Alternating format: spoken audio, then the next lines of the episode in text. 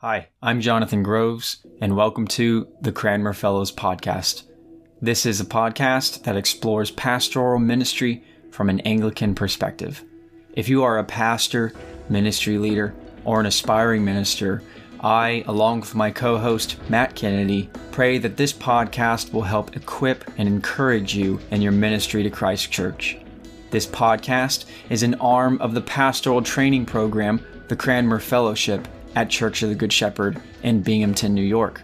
Church of the Good Shepherd is a congregation committed to following the Lord Jesus Christ and sharing the good news of his life, death, and resurrection through the study, exposition, proclamation, and application of his word, the scriptures.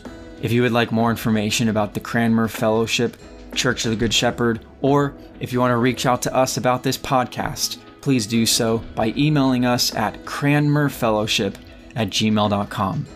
Now, let's get to today's episode.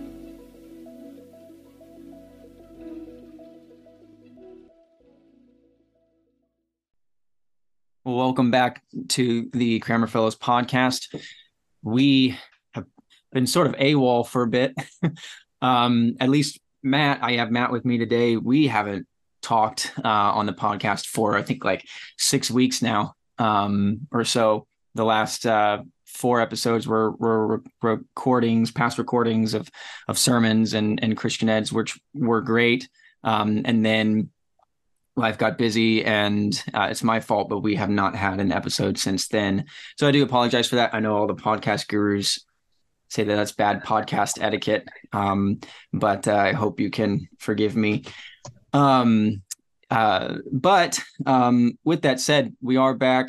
Um, and, and I feel like because now we're back and I haven't talked in the microphone for a while now, it'd be a good time to uh, plug the Cranmer Fellowship again, uh, remind people about it. Um, so, of course, um, we have a few people who listen to this podcast. You know what we're we're about here. Uh, but if you haven't already, uh, you can go to the Cranmer Fellowship. So, not the Cranmer Fellows, the cranmerfellowship.com.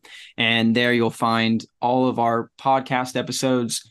You'll also see that there's a spot for uh, articles, future articles that will be coming um, that are in the works right now.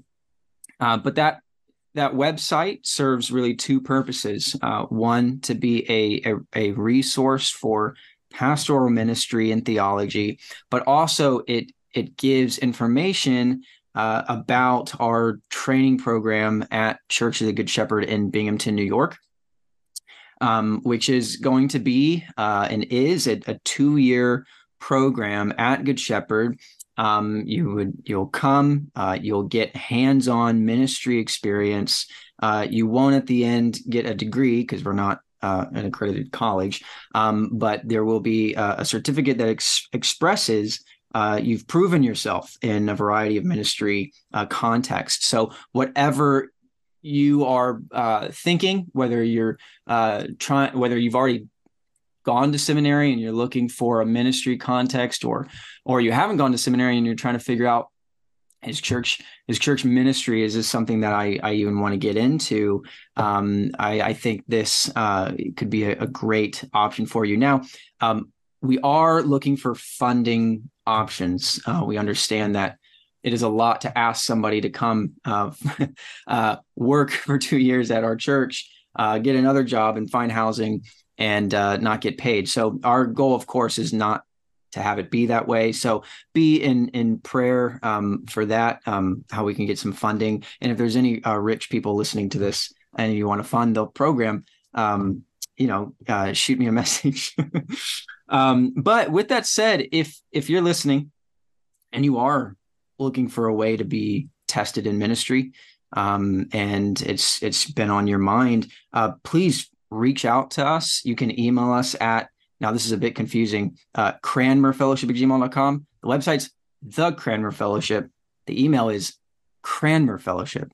No, the um, Cranmer Fellowship at gmail.com. And I mean, we'd just love to hear from you and start a conversation um, about um, your your your uh, discernment discernment process. So that's that, Matt. How are you? How have you been since last time we we spoke on the podcast? It's been a it's been a, an insane two months of just really a lot of work, a lot of work. So I know you're tired too. So that's part of the reason the pastoral ministry will take the wind out of you. so, so we've been both have been kind of weary over the last two months. So just just things happen in the parish, things happen in our own lives, and so it's been a yeah kind of a difficult season, I think. Um, and, and yeah, at the same time, the church is booming. It's, it's, it's the church is doing great. We're exhausted, but so yeah. What what is what's with that? like your personal life goes down the drain, but then ministry is great. Yeah, yeah, yeah. uh, yeah, no, it has been it has been really busy, and we've um, I, I guess two two weeks ago now, uh, Matt and I were at our um uh diocesan um clergy retreat um in uh, San Antonio, Texas, and before that, uh, we had our vestry retreat, which wasn't really a retreat, uh, more like a long, long uh, meeting with coffee and donuts. uh, so we called it a retreat. Um, and uh, but I, the reason I say that is because in that in that meeting, uh, we worked through things like what a vestry is, um, and then also we talked about Anglican uh, church governance as as a whole. So Matt, I thought that would be a a good a good conversation for us to us to have. Um, and so I consulted my past Baptist self uh, and wrote down some questions as to how do Anglicans do things, um, how do they uh, run run the church. Um, but uh, before we before we get into that, maybe we can uh, take it in a, in a uh, um, uh, take a broader a broader question of, of of the importance of church governance. So I've run in I've run into this personally. I'm sure you have too. Um, where and and I and I thought it as well in the past when I was in um, when I was younger and going to Baptist churches and and non denominational churches, where the idea of church governance not only is foreign, but it also it, it sounds yucky, um, like um, it sounds kind of like stifling of the Holy Spirit. I'm talking kind of the idea of the church as a movement, not an institution. That sort of that sort of thing that people uh, kind of uh, that that way they talk. Um, but can you address that and answer the question? Like, I guess, what do we mean when we say church governance, and why is that important? Within some non-denominational contexts and maybe some Pentecostal contexts, I don't know. Uh, the the idea of the spirit-filled charismatic leader is is really key. You know, if you have if you have a spirit filled pastor who's leading your church, then you're then that that's of course what you need. Um, but you know, I think I think that what those those systems and they are systems they they may not believe themselves to be systems but there's definitely governance there the problem is it's governance that's that that is uh, based on one man and that one man's uh, ideas of what God might may or may not be telling him to do, right? And so, and so, if you have a bad man, or if you have, or if you have a man who who thinks God's telling him something that God's not telling him, or you have a man who is convinced of his spirit-filled, spirit-led decisions all the time, then you're going to have a tyranny. You're going to have a you're going to have a a, a, a church not ruled by law and God's law, but a church ruled by uh, by a charismatic leader. And you know, the world has had a lot of experience with that, and it hasn't gone well. And I know the church is not the world, but but there's sinners in the church, and no matter how how spiritful you are, you're a sinner, and so you need something beyond just a man who feels called to a mission and has a vision and then leads you down a path. And so most mainline churches, Protestant churches have over the course of uh, centuries developed developed systems of, of governance um, and that have stood the test of time. And, and I know that the mainline churches are not great examples for any for, for many things, but uh, but in in some in some sense they are when it comes to governance because uh, because sometimes trying to reinvent reinvent church and which is what I think a lot of more modern evangelicals have done. Reinventing church doesn't doesn't work. It, it ends in disaster more often than not. So while our mainline friends have, in many ways, or some of them anyway, have apostatized, they're, no longer, I wouldn't necessarily look for, to them for anything else. Uh, there is there is some value in the systems that they that they created. Um, and I think, in particular, the Anglican system of governance is is I think the best, but um, I'm open to disagreement. But I think it's the, I think it's the the best, both on the you know on the provincial diocesan level and also on the parish level.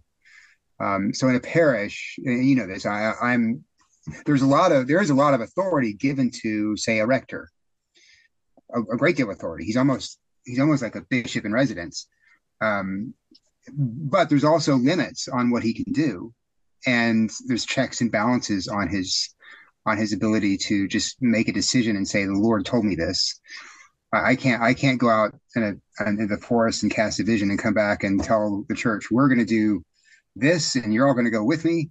Um, i mean i could but but but then the vestry would have to say well you know we're not so we're not so sure about we're going to fund that because because it sounds like it sounds insane. So so we're going to hold back on funding. So there's there's there's a system of checks and balances within Anglican polity in the parish that I think keep me accountable, and um, and then above the parish level, of course, there's the bishop to whom I'm also uh, accountable. So there's there's there's layers of human authority and there's also written constitution and written we have a written constitution for our parish we have a written constitution for our diocese and for and for the the pro- province. So there's there's there's a there's a rule by law that we believe is consistent with god's law that governs how leaders lead.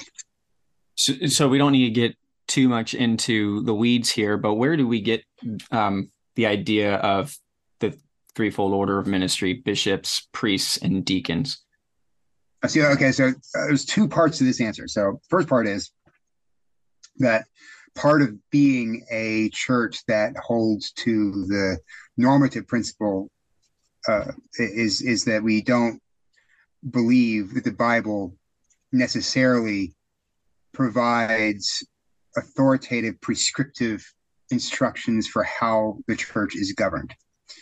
Um, what we do believe is you can't govern the church in a way that's contrary to the scriptures.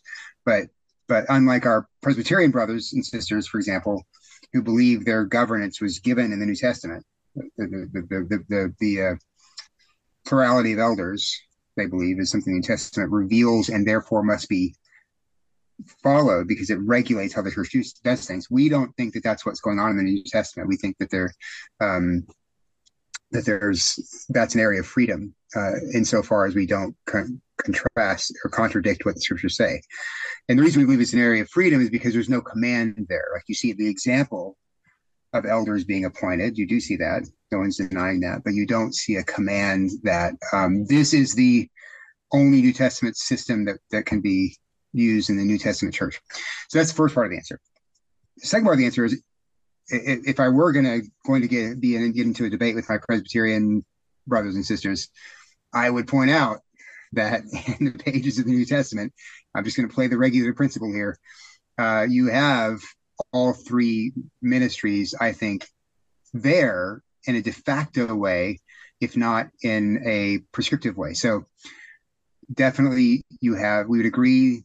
There's the office of presbyter, presbyteros, um, and and um, then there's the office of the deacon, right? So there's two there's two that are specifically named offices.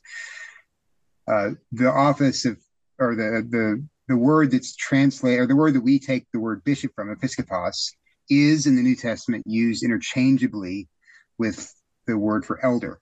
So you see this in, in particular in Titus 1, where Paul just switches from talking about elders to talk about overseers. And there's two different words that we get those two different offices from.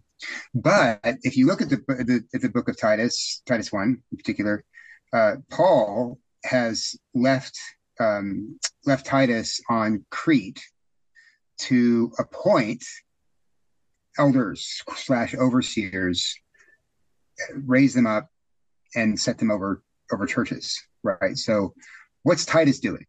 He's he's he's being kind of of a overseer for the overseer elders. Functionally, he's acting like our bishops act. He's so so. I would say if you want an example of the threefold ministry, you have Titus as a bishop appointing elders and overseeing them, and then you have deacons, and you have all three. You have all three there. So we're not making it up whole cloth. And if you read the fathers, by you know by the by the early early second century, you have Ignatius of Antioch clearly upholding the office of bishop all three offices, but but he really holds the office of bishop as kind of overseeing the presbyters and deacons. Um, so it's very very early. I would say it goes back to the apostolic era. Oh, I can't. There we go. Sorry, okay. I was muted. Um, yeah, and Ignatius names those bishops. Every letter that he writes, right? He names the bishop that's there over right. kind of overseeing that church. And yeah. you know, going back to the the idea of the normative principle, the the uh, text in the Old Testament regarding uh, uh, temple worship and and leadership was very clear, and God very, gave gave very clear instructions. And I I just I, I think you know one of the uh, greatest evidences of the normative principle is that when you get to the New Testament, it's not extremely clear. Um, it's very, uh, it's very uh, freedom. There's just freedom that's given um, to the Christians to set up um, an an orderly uh, government, and um, that's probably the underlying uh, similarity that all of these systems have. Um, is that all things should be done in order right because because the spirit kind of going going back to my my original question regarding you know those who who think you know look at going to church as sort of we're this free we're this community of people that gather freely and the spirit sort of runs things right we had even a, a vestry member who said that was that was what their church was like uh, so church meetings if someone had a word from the Lord, what's going to happen, right? yeah, they would just say it, and um, and so it was like, well, you know, the Holy Spirit is our our governor, and I was just uh, um, reading for this Sunday Acts uh, Acts thirteen, and the sending out of of uh, Paul and Barnabas. Um, the the leadership they they it says the language back to back they sent them off and then the next phrase is the spirit sent them out.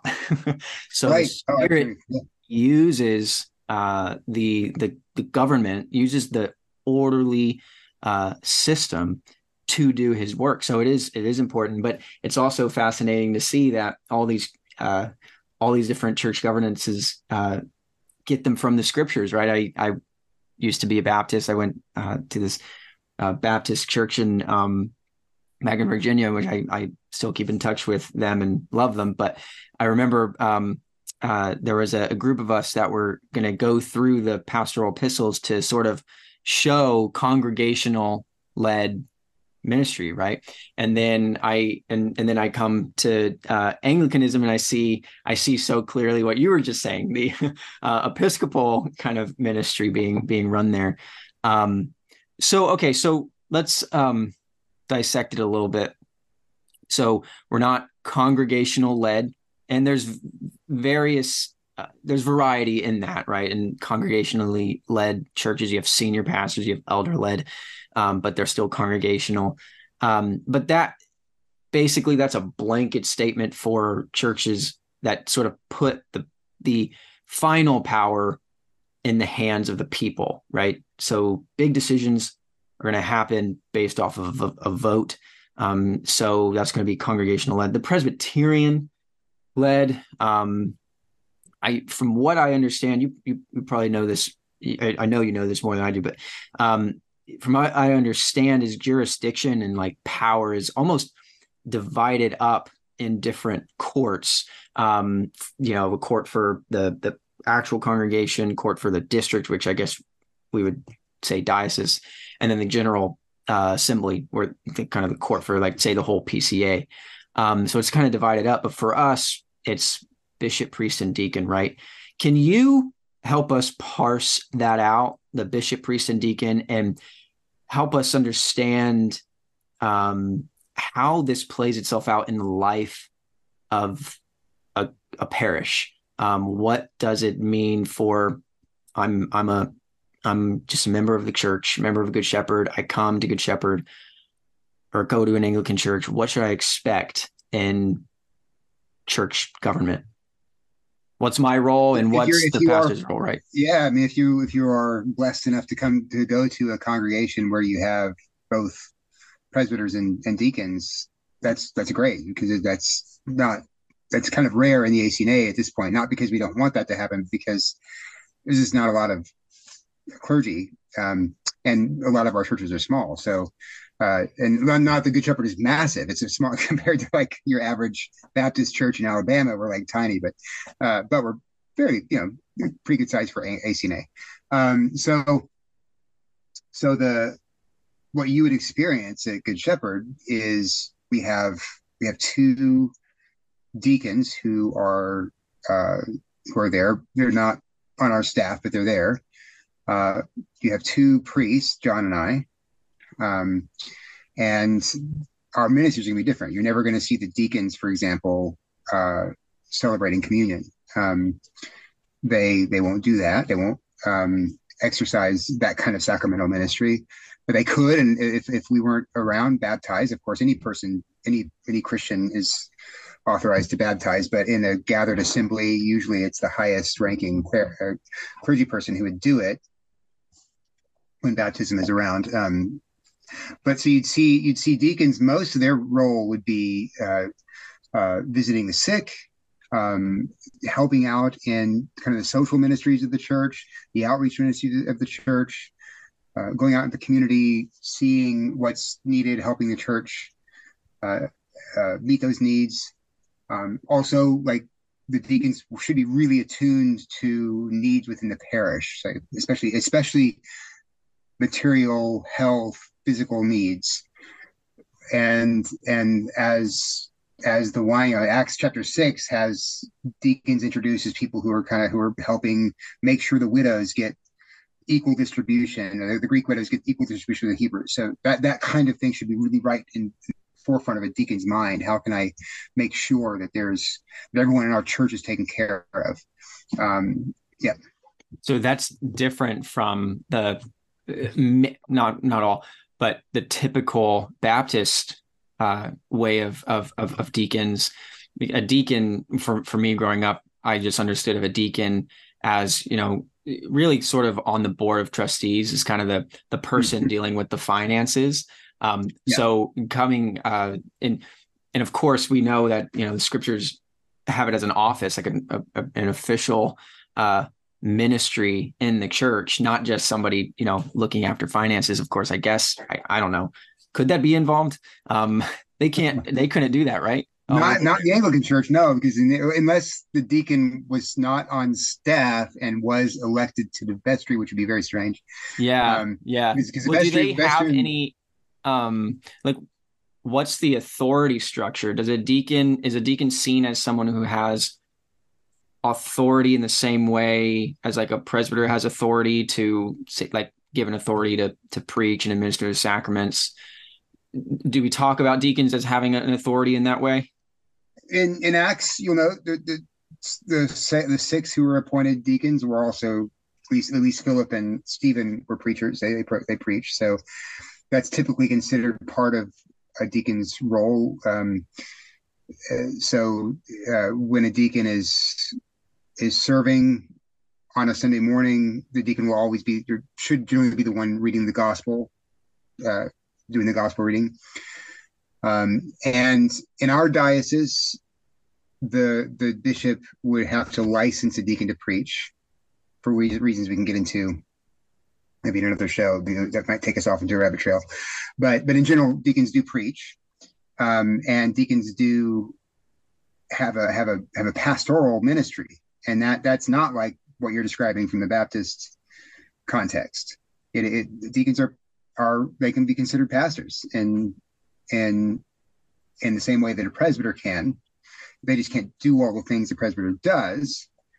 And in a, in the setting of a church the deacon is is under the authority of the rector um, in in the, in the running of a certain of a given congregation. But he's he's also and this is kind of interesting we might be getting too much into the weeds here but he's directly under the uh, under the authority of the bishop so so so really even more than the rector, the deacons are under the authority of the bishop. So if the bishop wanted to pull one of these deacons out, of Good Shepherd and send them somewhere else. He could do that. And I mean, I, I could object, but I could, it's really his call, his call to do that. Um, whereas if you're a priest, you have a little more, you have a little more uh, autonomy, and if you're a rector, you have a lot more autonomy. Um, the bishop can't just call me up and say, I, I, need you to go to this church over here. You're going to quit your job at, at, at Good Shepherd and go lead at St. Swithin's or something. That doesn't happen. Um, but he could do that with a deacon. With a deacon. So there's a, there's a difference there. And so all uh, this is to to um, going back to Acts six to uh, divide up the responsibilities in the church. Um, the the the presbyter uh, to to focus on ministry of the word and prayer, and the deacon primarily focused right. on on service. Um, right, and, and that's uh, the needs of the people. Yeah, exactly. And and most most Anglican churches you'll find that don't have deacons. The the priest most most likely you only have one, and he's doing all of the work. He's doing he's doing the pastoral care. He's doing the visiting. He's doing the he's doing the outreach, inreach, and also the preaching and teaching and, and sacramental ministry uh, and prayer. Um, and that's I did that for the first 10, 12 years of my ministry at Good Shepherd. And it, it, it it's, it will, it's exhausting. Shall we say draining? yeah, yeah, yeah, it's, it's, it's draining. Um, but it's you know it's doable if you have a small enough church. It, it's just when you get to be, I think when you get over ninety to hundred, then you just it doesn't. It's it's for one one man to do all that well. Um, so, so ideally, yeah. you have deacons doing doing that, um, and uh, and that is to free up the priest to primarily do what? Study the scriptures. I mean, again, going back to Acts Acts six, study the scriptures so that he can teach the Bible and preach the Bible in a in a good, healthy, consistent way, consistently consistently good way. I mean, I, I think that um, in the ang- one one negative uh, way that Anglicanism developed over the last 30 years, probably longer, is there had been a growing, at least in America, I'm not sure about England or else, so there had been a growing disinterest in preaching on the part of, of pastors, or rectors, priests in churches. And so the preaching quality became it was terrible. it was awful, and you could have, and it didn't, didn't, didn't, it did not, it didn't, it wasn't determined by how, how large of a staff the priest had. It just wasn't an emphasis. The emphasis was on music and having beautiful liturgy, which is great, awesome. I think we should have that.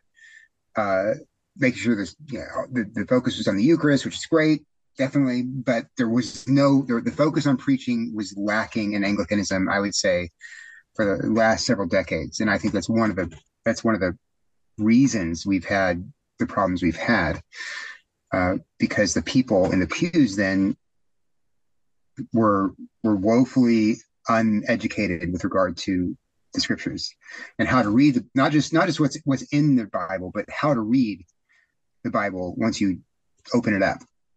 Good preaching teaches people how to read what they're what they're uh, studying.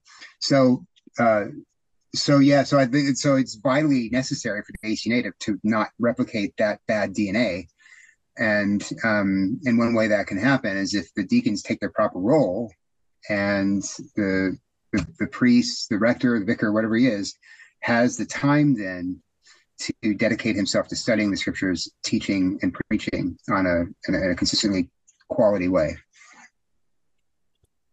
After that, because since we're not since we're not dealing with a congregationally led church and where the power is primarily with the people, um, what what does uh, what authority does the pastor have um, in regards to decision making and all that type of stuff that's that's different from the congregational led model?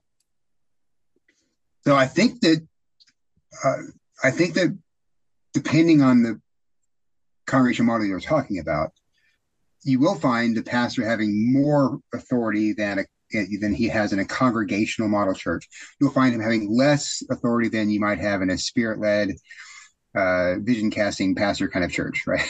so, because uh, right, like we were saying in the beginning, in that kind of church, you have no limits over the pastor role. We have limits, but we don't have as many limits as, say, uh, maybe a Baptist pastor might have when his board of deacons tells him, "We think you preach too long. You need to cut down your sermons. We don't like the music you chose last week. Uh, we don't want you to have Christian education in between two services. We want to have coffee hour. Those kinds of things. Yeah, uh, the the vestry has no authority to tell me. There's a the, the the the dividing line between the authority of the rector, which is the the the name for the uh, the, the I guess we could say senior pastor of of a church, and the vestry is the vestry is exclusively focused on money. Everything it's spent has to have vestry approval. Every financial decision has to go through the vestry. Uh, I, as the rector, cannot choose to just buy something unless it's in my discretionary fund. But even my discretionary fund is overseen by and, and given to me by the vestry. So the, the, I don't have any say on how how we spend money, where we spend money, when we spend money. Um, I have say, but I don't have decision making uh, authority. By by in, in, the same in the same way, they have no say on how long I preach, uh, what I preach on, um, what I teach on, where uh, what what music is is played during the service, what the worship is like, all the all that is called the spirit, spiritual cure of a parish, and and uh, with the spiritual cure, the rector has sole authority over that. Uh, the vestry can advise, the vestry can say, "Hey, we don't like this," but they can't. They don't have any authority to, to stop the rector from making decisions that he wants to make, insofar as they're not heretical or he's or insofar, insofar he's not done something immoral. If they're heretical or he's acting immorally, like say he's cheating on his wife or whatever, they can then call on the bishop to come in and and have and adjudicate that. But, before until if those two things aren't going on, then the the, the, the rector generally has a free hand. And and I think it's a good and by free hand, don't mistake me. I'm not saying he's he can be he's he's governed by scripture. He's governed by, uh, in some way, he's he's got to eat. So if he makes a decision that so angers all the people in the church and the vestry that they decide they're going to cut off his salary, so he's got there's got to be some kind of comedy between comedy between um, a comedy that happens to a comedy between the between the, the vestry and the and the and the rector and the congregation Mm-hmm. A bit of a, a, a, balance of the of the powers exactly. there. Yeah. Yeah, yeah. So, so there's checks and balances is a good way to describe it.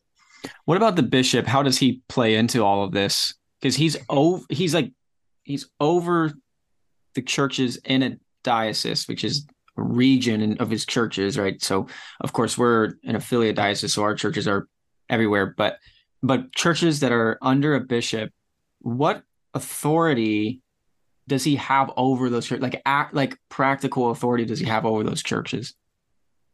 Um, it well, okay. So it, there's it depends on what role the the per, the priest in the church is playing uh, or occupying.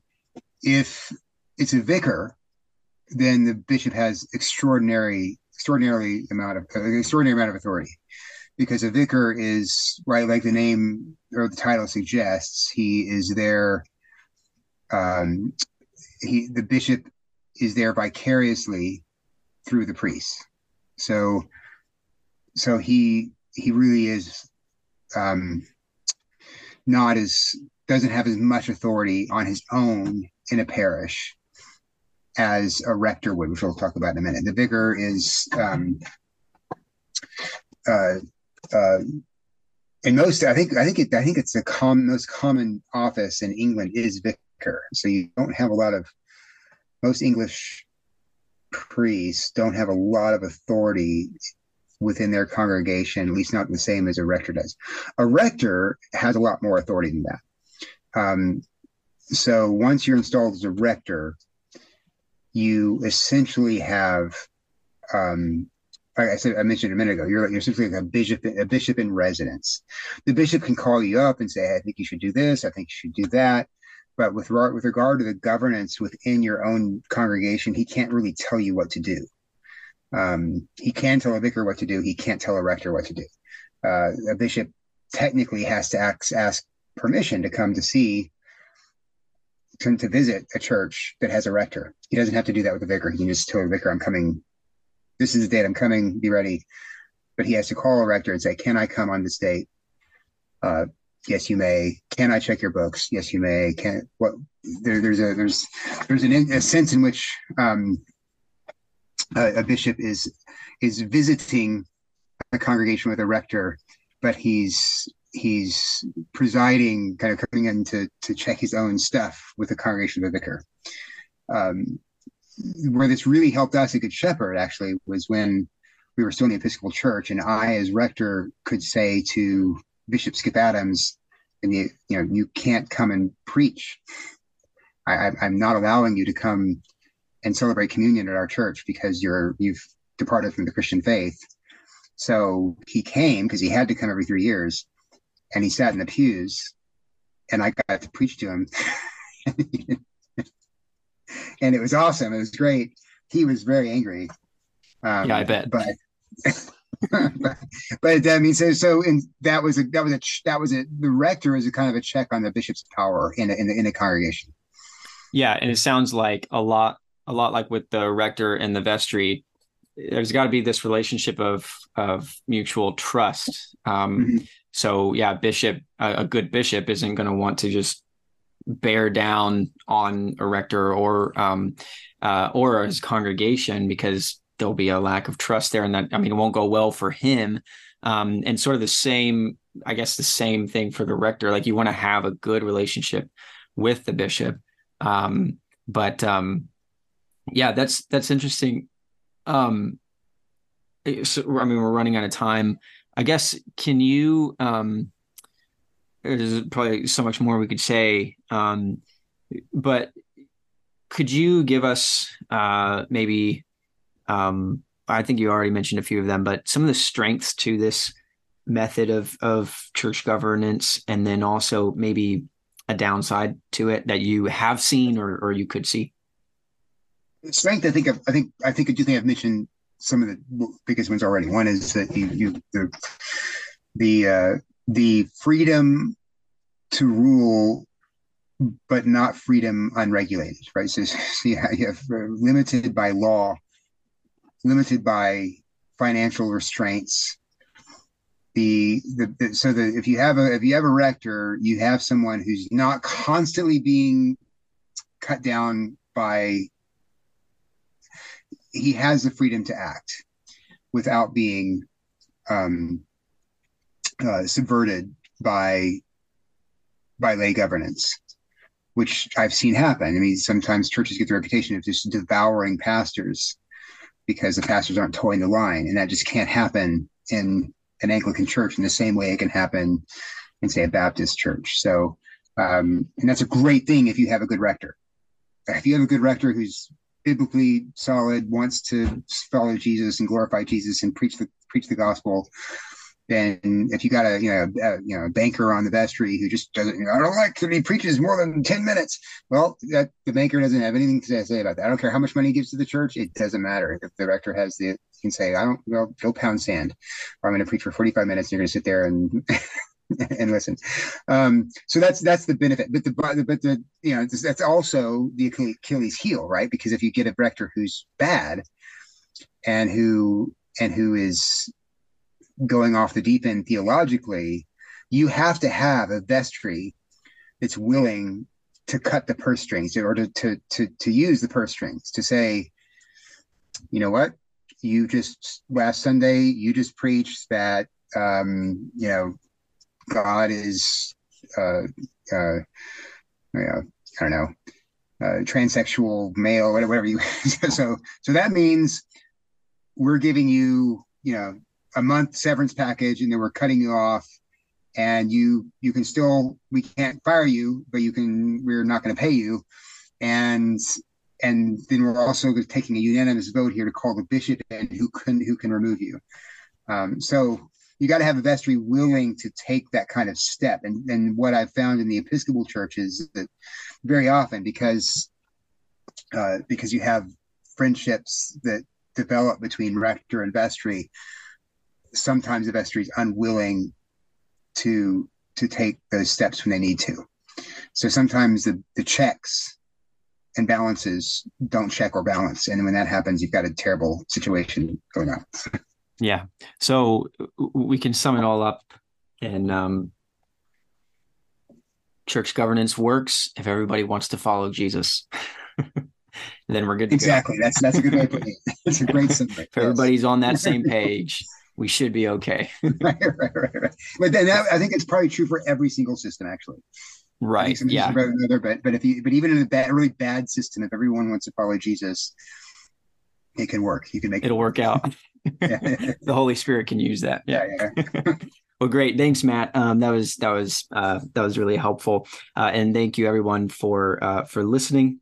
Once again, go check out uh, the cranmerfellowship.com. Um, uh, you can find all the other episodes um, there as well. Uh, and if you uh, if you want a guest on the show or you want us to uh, like a certain topic for us to address, uh, you can um, on Spotify. I think you can do it right through the app. So you if you're listening on Spotify, you can do that, or you can email us once again, cranmerfellowship at gmail.com. Um, and uh, of course, you can always follow us on on Instagram at Cranmer Fellows. There, you can keep up to date with episodes and uh, soon to be the the articles when they drop and other things as as time goes on. So thanks again for listening and thank you, Matt.